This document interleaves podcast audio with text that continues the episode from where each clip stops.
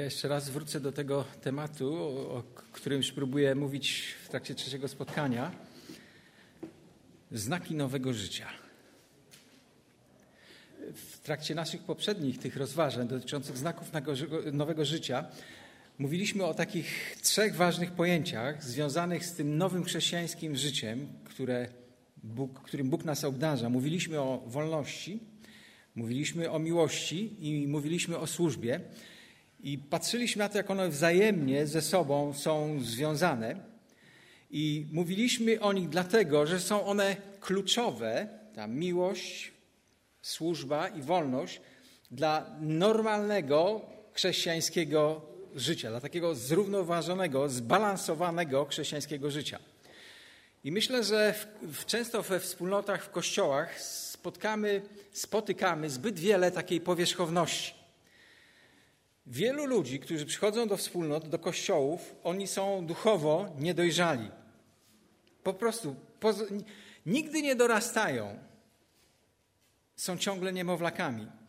I dlatego pastorzy, ewangeliści, nauczyciele, duszpasterze, zamiast wyposażać tych chrześcijan do służby, tak naucza o tym e, apostoł Paweł liście do Efezjan, muszą zakładać i prowadzić tak naprawdę takie duchowe przedszkola. Dlatego, że ludzie nie dojrzewają w swoim chrześcijańskim życiu. I od samego początku to było problemem Kościoła. Apostoł Paweł o tym wspomina, wspomina o tym autor listu do Hebrajczyków. Problemem wielu chrześcijan jest to, że często jesteśmy, są podobni do niemowląt. Nigdy, nigdy nie dorastają do czegoś, co możemy określić taką chrześcijańską dojrzałością. Czyli, jeżeli jestem niemowlakiem, to nie mogę otrzymywać rzeczy, które spożywa człowiek dorosły. Po prostu jest to niemożliwe. Nie stają się przez to dojrzali, nie stają się przez to silni, jak nie przyjmują tego właściwego pokarmu. I dlatego często sytuacja w wspólnotach wygląda tak, że duszpasterze biegają z taką, że tak powiem, kroplówką albo no nie wiem, z butelką z mlekiem, z pampersami, bo bez przerwy, bez przerwy ludzie w wspólnotach są w takim duchowym niedorozwoju i zachowują się jak dzieci. Nie dochodzą do momentu, w którym są dojrzałymi ludźmi i mogą służyć. Po prostu, gdy jesteś w takim stanie, takiego niemowlaka, to nie jesteś wyposażony do służby. Dlaczego nie możesz się cieszyć taką chrześcijańską, pełną wolnością, bo jest wiele rzeczy w życiu, które cię zniewalają. Jeżeli jestem w takim stanie niemowlaka, takiego duchowego, to nie jestem w stanie służyć. Bo niemowlaki nam nie służą. Trzeba być osobą dorosłą, dojrzałą, odpowiedzialną, żeby móc podjąć służbę. Taki niemowlak też za bardzo nie potrafi okazać tak naprawdę miłości, która służy. On bardzo chętnie odbiera miłość, ale nie może dać miłości, która naprawdę służy. I często człowiek, chrześcijanin, będący w takim stanie, jest po prostu w stanie takiego biorcy. To życie, które powinno przez niego przepływać i iść do innych, tak się nie dzieje. Nie ma tego przepływu. Jest tylko branie. Chrześcijańskie posługiwanie jest formą przywództwa. Największy przywódca wszechczasów, Jezus Chrystus, powiedział: Przyszedłem po to, aby służyć. Nie po to, żeby mi służono, ale po to, żeby służyć. I Pan Jezus nie tylko nauczał o przywództwie, które spełnia się w służbie, ale dał, dał swoim życiem doskonały przykład takiej służby. To On powiedział, że największy jest sługą. I Jezus jest przykładem przywódcy, który służy. To był najbardziej wolny człowiek, jaki żył w historii, jaki chodził po ziemi. Miał niezwykłą wolność sumienia, nie był związany przez tradycje, przez legalizm narodów, w którym się urodził. I my, jako chrześcijanie, jesteśmy wezwani, by być Jego naśladowcami. Jezus nie tylko jest nauczycielem, Jezus jest wzorem. Czyli muszę dążyć, muszę pozwolić Panu Bogu, żebym zaczął żyć taką jakością życia, jaką żyje Jezus. On musi zacząć kształtować we mnie tę jakość życia, jaką on żyje. I chcę powiedzieć, żebyśmy się nie zadawalali takim płytkim chrześcijaństwem. Dietrich Bonhoeffer, taki niemiecki y, znany teolog, który został zamordowany przez ludzi Hitlera tuż przed końcem II wojny światowej, dlatego że sprzeciwiał się temu, co oglądał w Niemczech, nazwał tego typu podejście tanią łaską. Wzrastaj w tej relacji z Panem Bogiem, żyj życiem zdyscyplinowanym, bądź w pełni oddany, miej jasną wizję przed sobą, pracuj wytrwale, ażeby Chrystus wykształtował z ciebie przywódcę, jakiego chce mieć, przywódcę, który zacznie służyć w swoim kościele. Młody chrześcijanin, dopiero co nawrócony człowiek, który naprawdę jest oddany swojemu nowemu Panu, nie będzie tracił swojego czasu na drugorzędne sprawy. I myślę, że to jest charakterystyczne dla młodych ludzi, że to są ludzie, którzy mają ideały. Oni kontestują i podważają te, tą rzeczywistość, w której żyją, chcą, żeby rzeczy działy się lepiej. To jest w naturze młodych ludzi. Są pełni oddania, ażeby osiągnąć te cele. Bardzo często cele, które sobie stawiają, są niewłaściwe, ale to jest wpisane w naturę młodego człowieka. I chcę Ci powiedzieć, żeby się nie zadawalał chwilowym, duchowym czy emocjonalnym poruszeniem. Pokutuj, odwróć się od takiej duchowej płcizny. I gdy będziesz to czynił, pozbędziesz się pesymizmu, w którym tak wielu chrześcijan żyje. Zawsze znajdujemy się w niebezpieczeństwie stania się ofiarami naiwnego optymizmu, bardzo naiwnego, albo z drugiej strony takiego cynicznego pesymizmu. Myślę, że nasz Pan zasługuje, jeśli chodzi o Twoje i moje życie, na coś lepszego. Idźmy za Nim w całkowitym poddaniu. Bądźmy, bądźmy ludźmi Jezusa. I ta bliska relacja z Nim będzie nas zmieniała. Cokolwiek robisz, niezależnie od tego, czy pracujesz w fabryce, w biurze, czy, czy też studiujesz, bądź najlepszy dla Jezusa w tym, co robisz. Jest, ja mam taką świadomość, że krzesła, stołki, które robił Jezus, to były jedne z najlepszych stołków, jakie mogłeś znaleźć w tamtym czasie w, w, całym, w całym Izraelu. jeżeli jesteś naprawdę na serio uczniem Jezusa, jeżeli jesteś mechanikiem, to ty będziesz tak nap- dokonywał napraw w tym warsztacie, który prowadzisz albo którym pracujesz, że nikt nie będzie musiał po tobie poprawiać. Ta, myślisz, że jak Jezus by pracował w takim zakładzie, to co, byłyby jakieś reklamacje? I ja, i ty, niezależnie w to, co robię, mam żyć taką jakością, jaką żyje Jezus. I wtedy odkryjesz wolność w takim odpowiedzialnym życiu. I ta miłość, która jest w tobie obecna, która jest darem od Pana Boga, będzie wywierała bardzo pozytywny wpływ na ludzi, którzy, wśród których jesteś, wokół ciebie. I chcę nas zaprosić dzisiaj do takiego małego spaceru przez pierwszy list świętego Jana. I przypominam, że mówimy o znakach nowego życia. Tak już wcześniej powiedzieliśmy, że po nowym narodzeniu, gdy otrzymujesz nowe życie, gdy małe dziecko rodzi się do naszego świata, to następuje naturalny proces wzrostu. Podkreślam, proces wzrostu, a wzrost, wzrost jest niemożliwy bez pewnego rodzaju dyscypliny. I bez systematycznego podejścia do Bożego Słowa, do rzeczywistości, do odpowiedzialności, to nowe życie, które dostałem, to nadzwyczajne, nadnaturalne Boże życie nie będzie się we mnie rozwijało tak Bóg chce, żeby się rozwijało. Nie będę, nie będę rósł. W dniu, w którym przestajesz rosnąć, zaczynasz umierać. To ważne zdanie. W dniu, w którym przestajesz rosnąć, zaczynasz umierać. Dlatego wzrastaj w poznaniu, w tej relacji z Jezusem, wzrastaj w swoich relacjach, wzrastaj w swojej dojrzałości, aby życie było skuteczne, produktywne, żeby życie miało sens i pozytywny wpływ. Jezus nie będzie nikogo z nas oceniał na podstawie naszych e, uczuć, na podstawie ilości odśpiewanych pieśni, chrześcijańskich refrenów. Powinniśmy być za nie wdzięczni, Ale to nie jest podstawą oceny Twojego i mojego życia. Boży sąd, Boża ocena dotyczy owocu mojego i Twojego życia.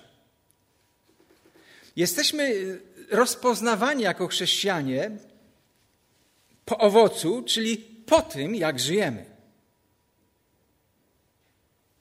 Podkreślam to, gdyż wśród sporej ilości chrześcijan panuje taka moda, taki trend, który nazwę taka duchowo-egzystencjalny. Jest on nakierowany na przeżywanie. Ale bardzo często takie życie nie przynosi konkretnych owoców dla Chrystusa i dla innych ludzi.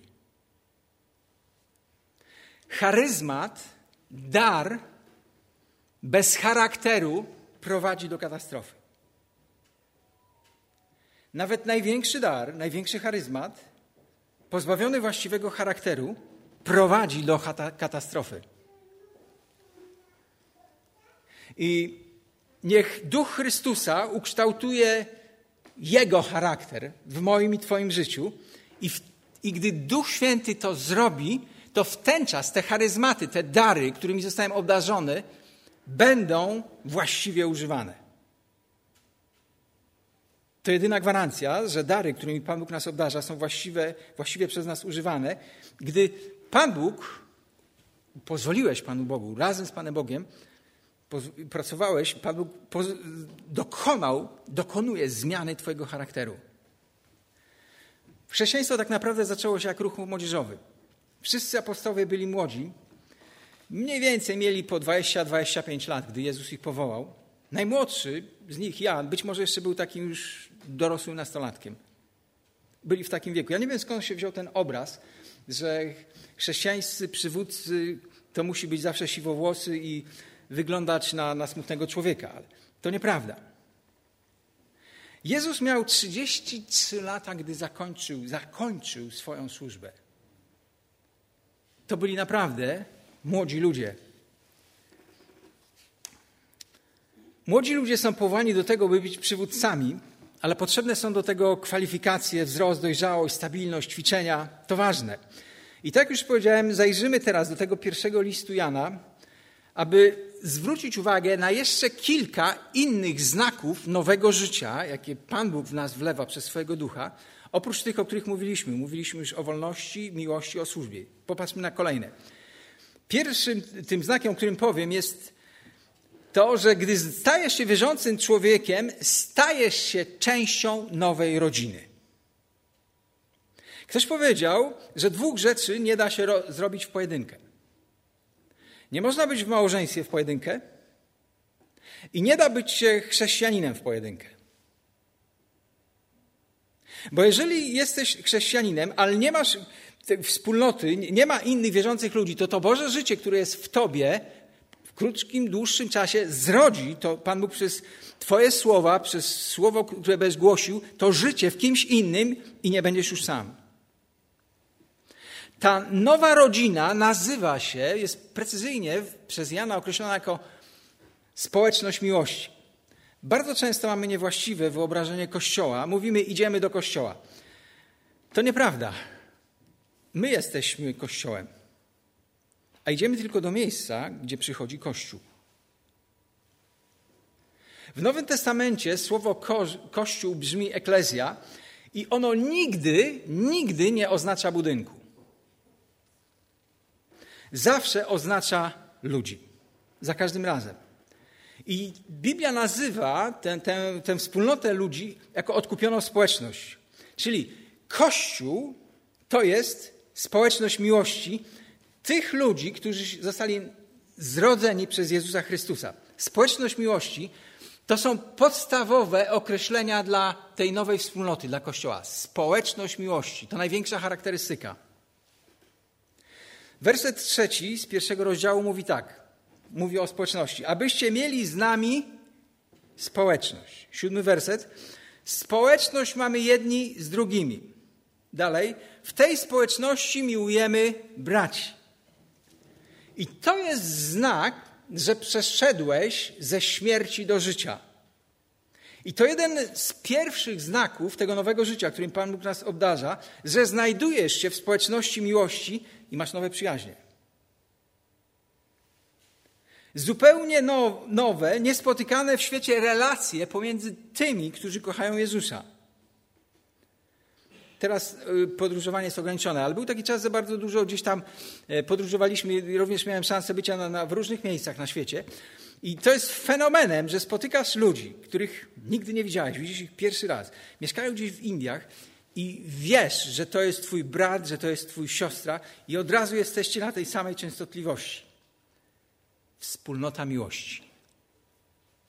Społeczność miłości. Ludzie zrodzeni przez Jezusa Chrystusa, obdarzeni tym samym duchem. I chrześcijańskie oddanie nie polega jedynie na takim wertykalnym oddaniu się Panu Bogu. Ono ma obok tego pionowego również poziomy wymiar. Chodzi o, nie tylko o oddanie Bogu, chodzi o oddanie jeden drugiemu. Nikt z nas nie ma prywatnego Boga. Nikt z nas nie ma prywatnego Boga. Bóg umieszcza nas w ciele czyli w Kościele. I otrzymujemy w nim, w tej wspólnocie, nowe związki, nowe relacje, zupełnie inny rodzaj przyjaźni niż te, które mieliśmy do tej pory. Pierwszy znak, o którym mówię, tego nowego życia, to nowa rodzina. Wspólnota miłości. I Kościół Chrystusa to jedyny organizm, w którym ludzie nie dzielą się, nie dzieli się tych ludzi ze względu na wiek, na posiadanie, na wykształcenie, na bogactwo. To jest jedyna wspólnota w świecie, w której te rzeczy, jeżeli ona właściwie funkcjonuje, nie mają żadnego znaczenia. Stajemy się jedno w Chrystusie. I ta miłość, której doświadczamy w chrześcijańskiej wspólnocie, nie jest ciepłym, sentymentalnym uczuciem. O takiej miłości ten tekst nie mówi i ja również nie mówię o takiej miłości.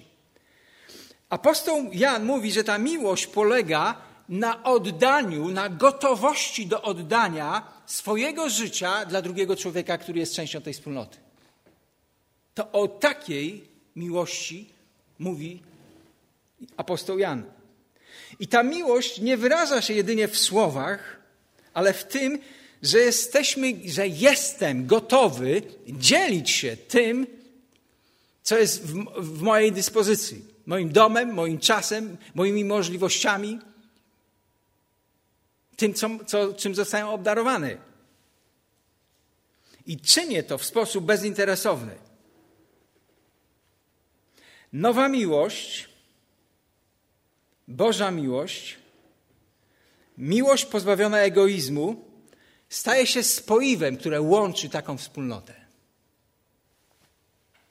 Drugi znak nowego życia to nowe posłuszeństwo. Podejrzewam, że słowo, określenie, termin posłuszeństwo nie jest popularny wśród młodych ludzi, ale w ogóle wśród, myślę, że większości z nas to nie jest e, popularne słowo i takie, za którym przepadamy. My chcemy być wolni, my chcemy być niezależni, nie chcemy być zależni od kogokolwiek. Często rozumiemy wolność jako możliwość robienia wszystkiego bez żadnych ograniczeń. Jeżeli taką masz definicję wolności, to powiem Ci, że wolność pozbawiona wszelkich granic nie ma znaczenia, to anarchia. Powiedzieliśmy już, że taką prawdziwą wolność, którą daje Jezus, to jest wolność w jak największym podporządkowaniu się Jezusa. Temu, który mnie stworzył, który ma pomysł na moje życie, który stworzył mnie do tego pomysłu i im wierniej idę w tym kierunku, w którym mnie stworzył, tym bardziej zaczynam być wolny.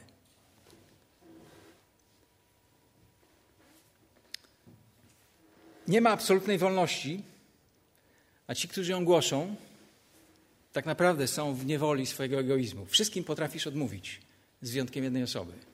Nazywa się ja. Jesteś w największej niewoli, niewoli samego siebie tego, co się chce. Posłuszeństwo jest bardzo ważnym biblijnym terminem.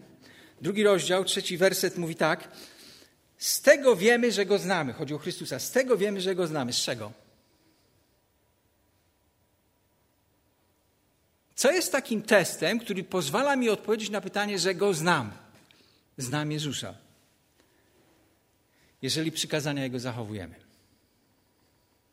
Widzisz posłuszeństwo? Z tego, że zachowujemy Jego przykazania.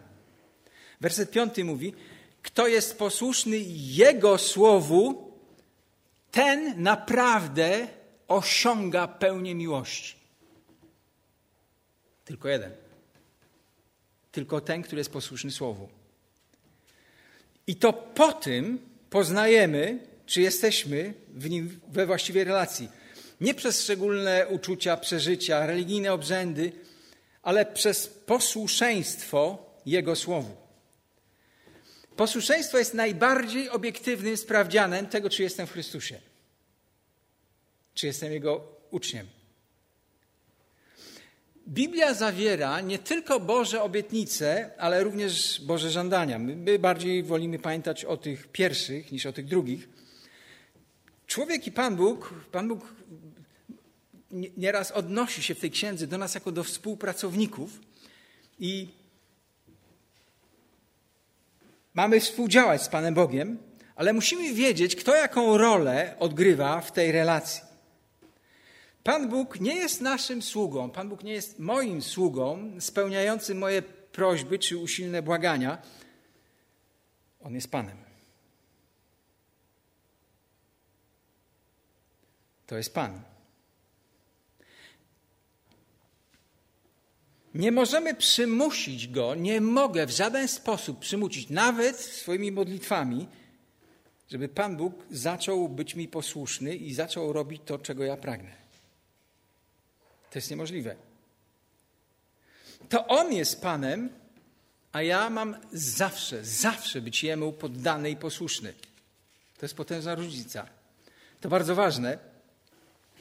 Często chętnie cytujemy Boże Słowo, Boże obietnice, ale bez kontekstu. Oto przykład. Często cytujemy takie słowa. Proście o cokolwiek byście chcieli i co się wydarzy? Stanie się wam, prawda?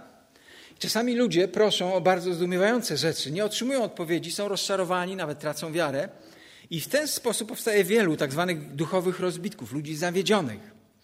Ale czytając tę księgę, czytając słowa Boga, muszę zawsze czytać w kontekście, nie wyrywając danej Bożej obietnicy z kontekstu. I kontekst tego wersetu, o którym, te, tego co cytowałem, proście o cokolwiek byście chcieli, a stanie się wam, tak naprawdę, tak naprawdę w kontekście brzmi tak. Słuchajcie. Jeśli we mnie trwać będziecie i słowa moje was trwać będą, wtedy, wtedy proście o cokolwiek byście chcieli, a stanie się wam. Wiesz dlaczego? Bo jeżeli jestem w tej bliskiej relacji Jezusa, jestem na tej Jego częstotliwości, to moje pragnienia zaczynają być pragnieniami, jakie są w sercu Jezusa, Bożego Syna. Zgadza się? A skoro są moje pragnienia tożsame z pragnieniami, z wolą Jezusa, to Ojciec zawsze odpowiada na prośby Jezusa.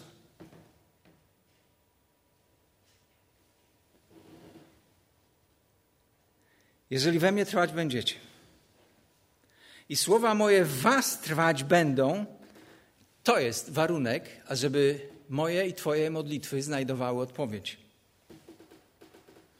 Jednym ze znaków nowego życia jest nowe posłuszeństwo.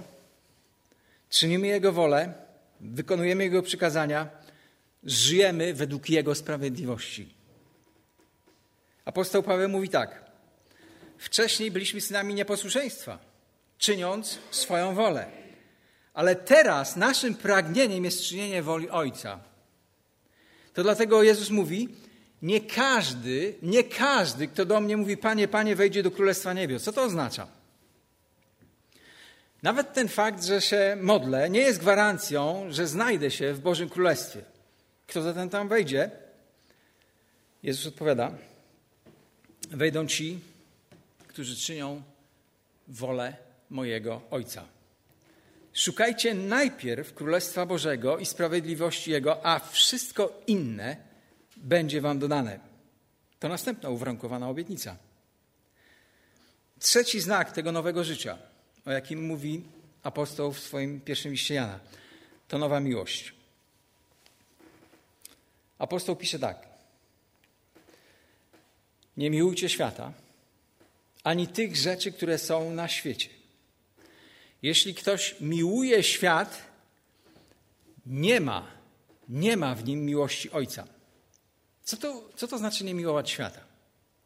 Przecież Pismo mówi, najbardziej znany tekst Biblii, albowiem tak Bóg umiłował świat. A tutaj apostoł Jan mówi, nie miłujcie świata. Przecież Biblia mówi, że mamy nawet miłować nieprzyjaciół. O co tu chodzi? Dlaczego ten fragment zabrania nam miłowania świata?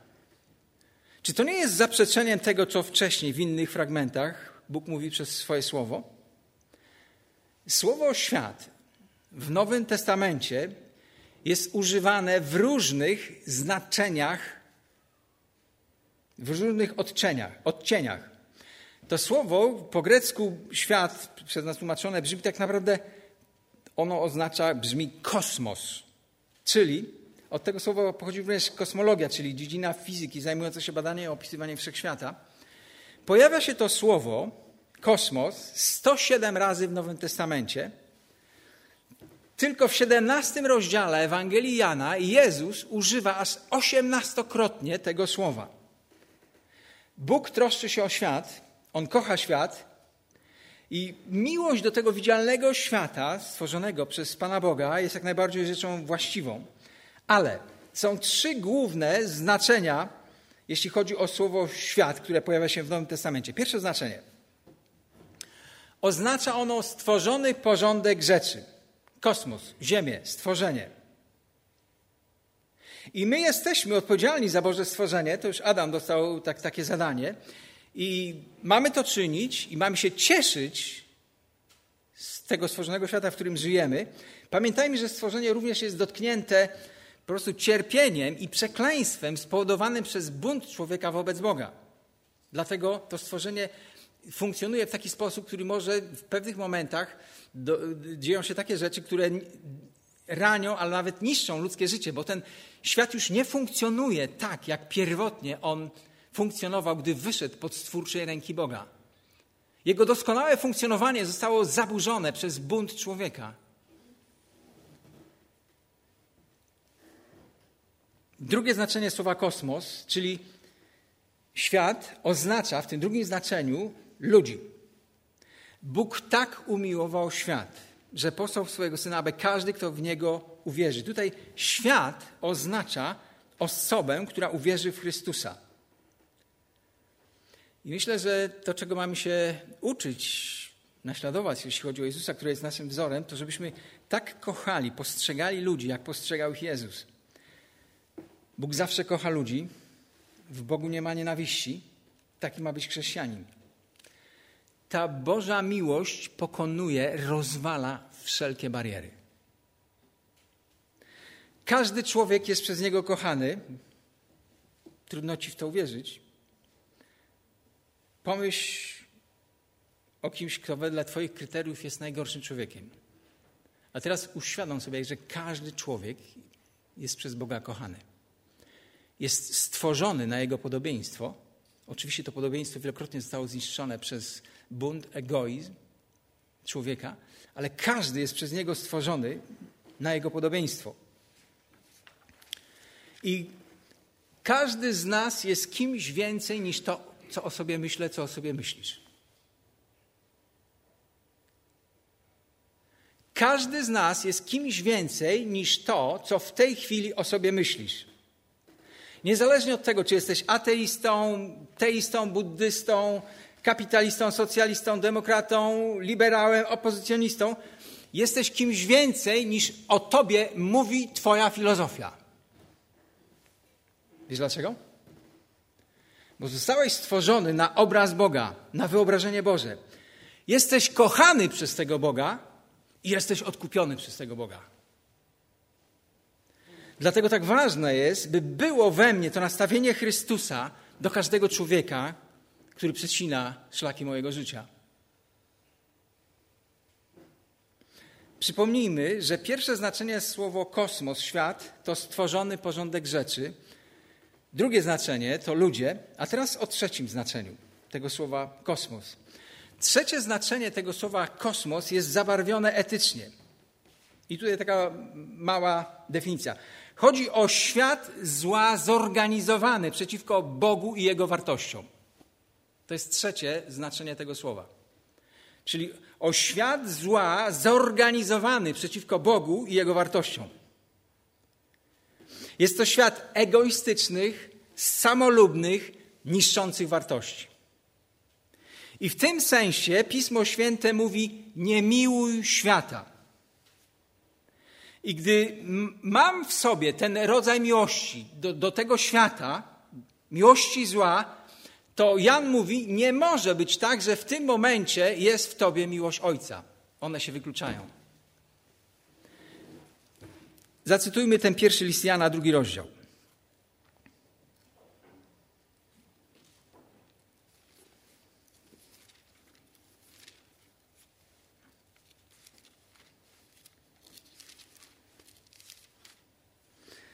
Drugi rozdział 15 i 16. Nie kochajcie świata, ani tego, co go napędza. Kto darzy świat miłością, nie ma w nim miłości Ojca. I teraz uwaga, bo to wszystko, co steruje światem, rządze ciała, rządze oczu oraz pycha życia nie pochodzi od Ojca, to należy do świata. Zwróćcie uwagę, że każda reklama jest oparta na tych trzech rzeczach. Nie ma reklamy, która byłaby, która byłaby nieoparta o te trzy rzeczy: porządliwość ciała, porządliwość oka i pycha życia. Zauważyliście, jak, jak, jak, że to jest schematem, na którym jest budowana każda reklama? I to jest coś, co jest charakterystyczne dla tego świata, który jest wrogi Bogu.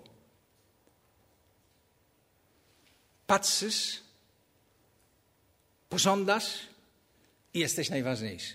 Jesteś tego wart. Godzien. Należy ci się to. Każda reklama jest na tym oparta. To pokazuje ci coś z tej natury świata, o którym mówi Jezus, żebyś tego nie miłował. Kolejnym, czwartym znakiem nowego życia jest pokój. Psalm 32 opisuje to w następujących słowach: Błogosławieni i szczęśliwi są ci, którym wina została odpuszczona. Wojna to przeciwieństwo pokoju. I często jesteśmy świadkami wojny we, wewnątrz siebie, wojny wobec ludzi, wśród których żyjemy, i wojny, niewłaściwej relacji, jaka jest między mną a Panem Bogiem. I ten pokój, o którym mówi Pismo Święte, to my często definiujemy pokój jak, jako taki stan równowagi. Tu jest jedna siła, tu jest druga siła, które się mogą wzajemnie zniszczyć, ale się nie niszczą. Jest stan równowagi i nazywamy to pokojem. Nie o takim pokoju mówi Jezus. Jezusa pokój to nie jest taka sytuacja, w której jedna i druga strona się nie zaatakują, bo jak się zaatakują, to się wzajemnie zniszczą. To jest rozbroje, to jest jakiś jakaś równowaga, jakiś rozejm, ale nie pokój. Pokój, o którym mówi Jezus, rozprawia się z przyczyną tej wojny. Usuwa istotę konfliktu. Nawet jeżeli mocarstwa by się pozbawiły tych wzajemnie tych arsenałów nuklearnych, to myślicie, że nastąpiłby pokój? w krótkim czasie uzbroiliby się jeszcze w lepszą broń. Bo problem nie polega na rozejmie, na równowadze sił. Problem polega na tym, żeby usunąć to, co chce w człowieku walczyć i zabijać drugiego człowieka. Pan Bóg chce dokonać pokoju, tego, zszyć to rozdarcie, które jest w tobie. A gdy to zrobi, gdy uczyni tą, to rozdarcie, usunie przede wszystkim ze sobą, zrobi porządek w tobie i zrobi porządek w świecie, w którym jesteś. Usunie przyczynę wojny.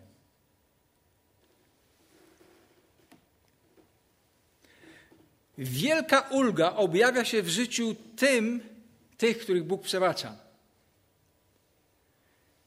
Psychologowie mówią, że około tam 70-70% wszystkich pacjentów e, psychiatrycznych klinik mogło być wypuszczonych drugiego dnia, gdyby usunięto z nich świadomość, poczucie winy.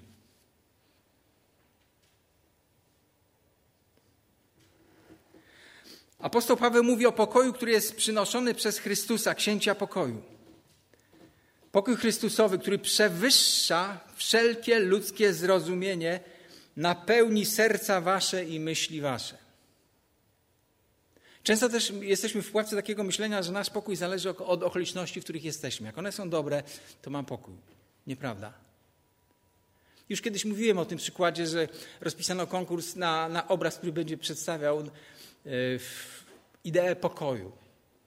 I była namalowana na jednym obrazie babcia, która gdzieś siedziała na fotelu, szydełkowała, a tu jakiś kotek jeszcze gdzieś się do niej łasił. Piękna sytuacja pokoju. Drugi obraz, jakiś taki leśny zakątek, młode drzewa przysypane takim świeżym puchem. Wszystko wyciszone, piękne, ładne, białe, spokojne. Ale wiecie, obraz, który wygrał, to był obraz, który przedstawiał skalne wybrzeże, w które uderzały rozwścieczone takie bałwany morskie. Ale gdy uważnie się przypatrzyłeś, w, jednym ze, w jednej ze szczelin siedział ptak w gnieździe i spał. To jest pokój, o którym mówi Jezus. Niezależnie od tego, co się będzie działo w tym świecie. Niezależnie jak to się będzie wszystko rozsypywało. Gdy masz obecność tego ducha zmartwychwstałego Pana, to w pakiecie masz pokój. Masz Jego pokój, który jest poza wszelkim zrozumieniem. Niezależny od sytuacji, w której jesteś. To jest pokój, o jakim Jezus mówi, jak go wam daje. Jak był zmartwychwstały, przyszedł do swoich wystraszonych uczniów, aż trzy razy im o tym powiedział. Daję wam pokój.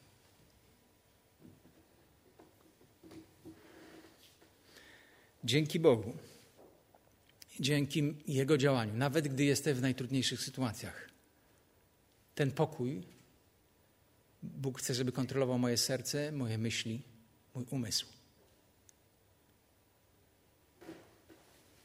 Piątym znakiem nowego życia jest nowa moc nad złem.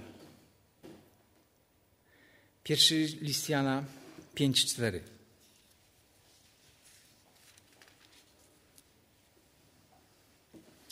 Piąty rozdział, 4-5, przepraszam. Pierwszy list Jana, piąty rozdział, czwarty piąty werset. Bo wszystko, co się narodziło z Boga, zwycięża świat. Tym zwycięstwem, które pokonało świat, jest nasza wiara. Któż bowiem zwycięża świat, jeśli nie ten, który wierzy, że Jezus jest synem Boga? To są zwycięzcy. Wraz ze śmiercią i zmartwychwstaniem Chrystusa rozpoczęła się nowa era w dziejach ludzkości. Jeżeli jestem uczniem, naśladowcą Jezusa, jeżeli jestem dzieckiem Boga, to nie jestem niewolnikiem mocy zła i ciemności. Jestem w innej rzeczywistości. Powiesz, ale jak to jest możliwe? Wyobraź sobie, że stanąłeś przed takim niezwykłym wyzwaniem. Ktoś ci zaproponował, żebyś zaczął pisać podobne rzeczy, jakie wychodziły spod pióra pana Tadeusza Mickiewicza. Jakbyś był nawet zwolniony ze wszelkich obowiązków na miesiąc czasu, na trzy miesiące, jakbyś tylko czytał te jego dzieła, studiował od początku do końca, próbował coś, że tak powiem, pisać. Nawet jakbyś to robił dwa lata, pisałbyś takie dzieła, jak on pisał? No jakbyś całe życie to robił, też byś nic nie napisał, nie? Przynajmniej jak ja bym to próbował robić. Ale wiesz, gdyby pewnego dnia to wieszcze poetyckie natchnienie stąpiło na mnie, stąpiło na ciebie, czy zaczęło być realną rzeczą, żebyś zaczął pisać rzeczy, które wychodziły spod jego pióra? Jeżeli ten Jezus mówi: kochaj nieprzyjaciół, błogosław tym, którzy cię prześladują. Jak ci ktoś zabierze marynarkę, to oddaj mu jeszcze koszulę. Jesteś w stanie tak żyć? Jestem w stanie tak żyć? Ale gdy ten duch zmartwychwstałego Jezusa, Duch Święty, stąpi do mojego życia, czy zacznie to być realne? Czy zacznie to być możliwe? Piątym znakiem nowego życia jest nowa moc nad złem. I to nie jest coś, co jest z siebie i ze mnie. To jest duch zmartwychwstałego Pana, Duch Święty. Moc bez miłości może być bardzo niszcząca. W historii oglądaliśmy to wielokrotnie. Moc bez miłości robi tylko jedną rzecz. Potrafi robić jedną rzecz niszczyć. Ludzka historia jest pełna tragicznych przykładów mocy pozbawionej miłości. Z kolei miłość pozbawiona mocy staje się sentymentalna i beznadziejna, nie prowadzi do niczego konstruktywnego. A wiesz, co daje Pan Bóg? Daje miłość i daje moc. Bóg jest mocą w miłości i miłością, która potężnie działa. Taki jest Bóg. Przypomnę, że mówiliśmy o znakach nowego życia.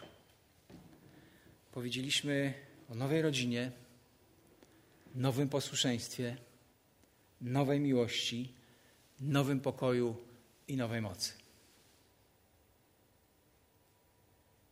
Dziękujmy o to, za to zmartwychwstałemu. I żyjmy w tej wolności, do której nas powołuje. Amen.